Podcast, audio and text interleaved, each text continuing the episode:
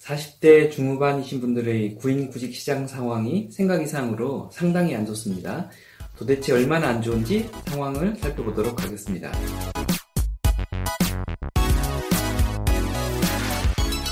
안녕하세요. 커넥팅닷TV의 장프로입니다. 제 주변에 40대 중후반 분들이 많으신데요. 요즘 채용 시장이 어떤지, 본인의 스킬셋으로 이동 가능한 자리에는 어떤 것들이 있을런지 넌지시 물어보시는 분들이 많습니다. 당장 옮겨야 하실 분들보다는 나이가 들면서 자리가 점점 불안해짐을 느끼면서 혹시나 하는 마음에 물어보시는 분들이 많습니다. 그러면 저는 드라마 대사를 따서 말씀드리곤 하는데요. 회사 안이 전쟁터처럼 느껴지실 수도 있겠는데 나오시면 아마 지옥 비슷한 느낌이 드실 겁니다. 외부에서 오퍼가 있거나 생각해 두신 아이템이 특별히 있지 않다면 자존심이 다소 상하시더라도 현재 회사에 그냥 계시는 것이 좋을 것 같습니다. 라고 말씀드립니다.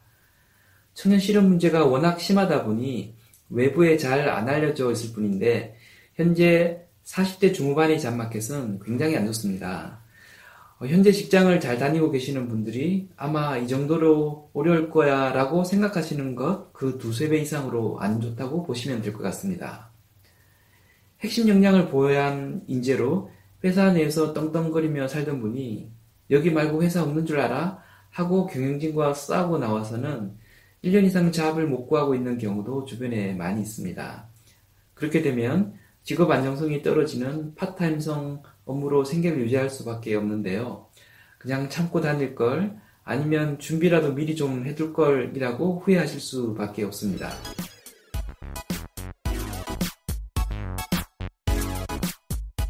잡마켓의 트렌드 변화입니다.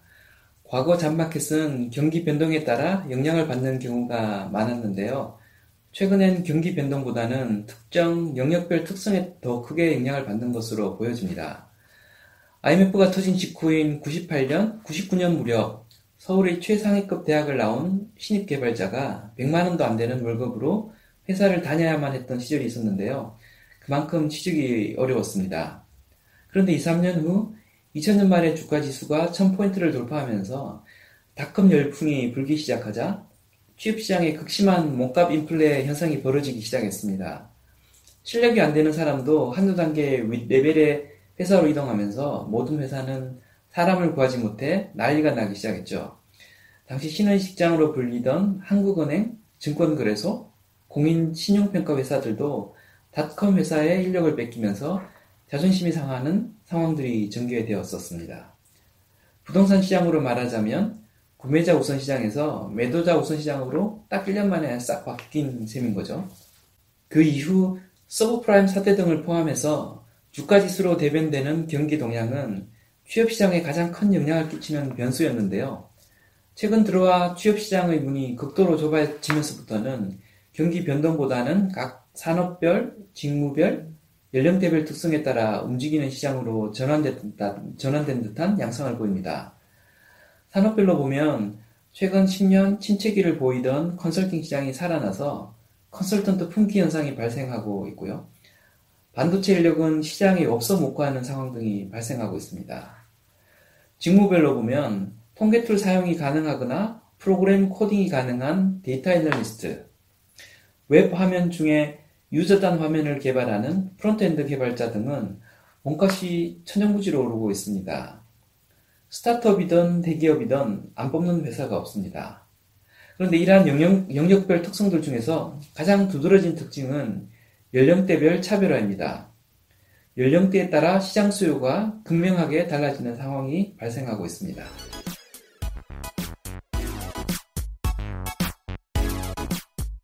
연령대별 잡마켓 상황입니다. IMF 이전까지는 지금처럼 취업이 어렵진 않았습니다. 지방대학 나온 사람도 전공이 좋거나 성적이 좋으면 대기업 한두 군데 동시에 합격하는 것이 어렵지 않던 시절이 있었죠. 그런데 IMF가 터지면서 좋은 대학 나온 사람만 좋은 회사에 취직하는 시대로 변하더니 최근엔 좋은 대학을 나와도 취직하기가 쉽지 않은 청년 실업의 시대가 되어버렸습니다. 20대들의 취업 경쟁은 대졸 백수를 안 만들려면 내 자식만이라도 더 좋은 대학에 보내야 한다는 학부모들의 생각을 자극했습니다. 그래서 사교육 열풍을 가속화시켰는데 그 열풍이 지금은 대졸 취준생을 대상으로 하는 취업 관련 시장의 산업의 성장으로까지 번져나가게 되었습니다. 제가 아는 어떤 분은 모 대기업 인사팀 출신인데 강남에서 직무적성 검사 시험 문제풀이 일타 강사로 활약하고 있습니다. 예전 대기업 그 회사 다닐 때보다 훨씬 더 많이 벌고 있다고 하네요.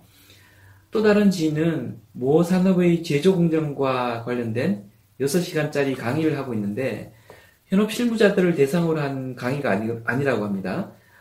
해당 기업 취직을 준비하고 있는 취준생들의 인터뷰 준비를 돕기 위해 개설된 강의라고 합니다. 그 밖에도 자소서 작성, 취업 멘토링 등과 관련된 스타트업, 교육기관 등이 점점 늘어나고 있는 추세입니다. 20대 취업이 어려워진 현 상황은 기업들의 30대 경력직 선호 트렌드와 무관하지 않습니다. 업무를 잘 모르는 신입사원을 2, 3년 동안 월급 주면서 가르쳐야 할 필요 없이 필요한 만큼 돈 주고 뽑아서 쓰기만 하면 되기 때문에 30대 경력직 시장은 노동시장 유연성 증가와 함께 점점 더 커지고 있습니다. 실력 있는 30대들은 몸값을 부풀리며 직장을 옮겨 다니기가 그 어느 때보다 쉬운 세상이 되었습니다.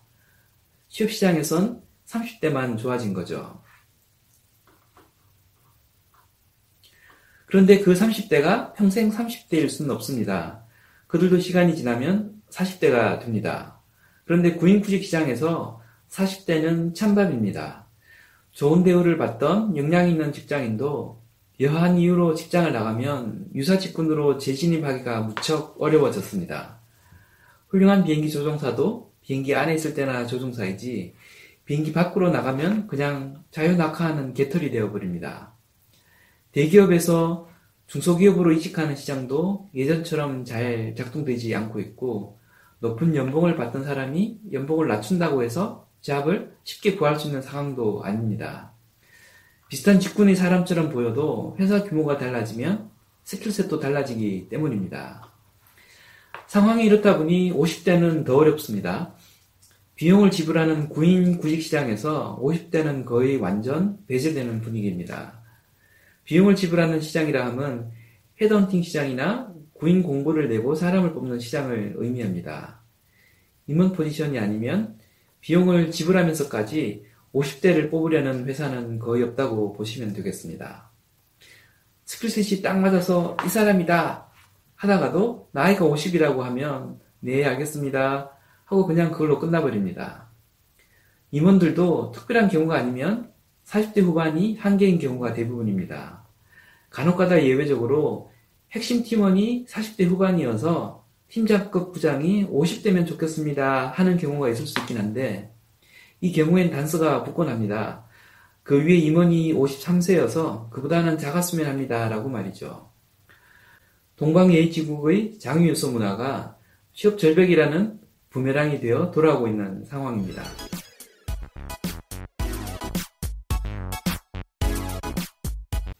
(40대) 중후반의 잠마켓 상황을 잠시 살펴보았는데요. 이어서 다음 동영상에서는 왜 이런 현상이 생겨났는지 그렇다면 40대 중후반 분들은 어떻게 대응하면 좋을지 살펴보도록 하겠습니다. 이어지는 다음 동영상은 아래 URL을 참고하시면 되겠습니다. 지금까지 커넥팅 닷의 장프로였고요. 이직이나 경력 관리에 대해 고민하고 계신 분들, 제 의견이 도움이 되었다고 생각되시는 분들께서는 구독과 함께 좋아요 버튼 한번 눌러주시길 부탁드립니다. 감사합니다.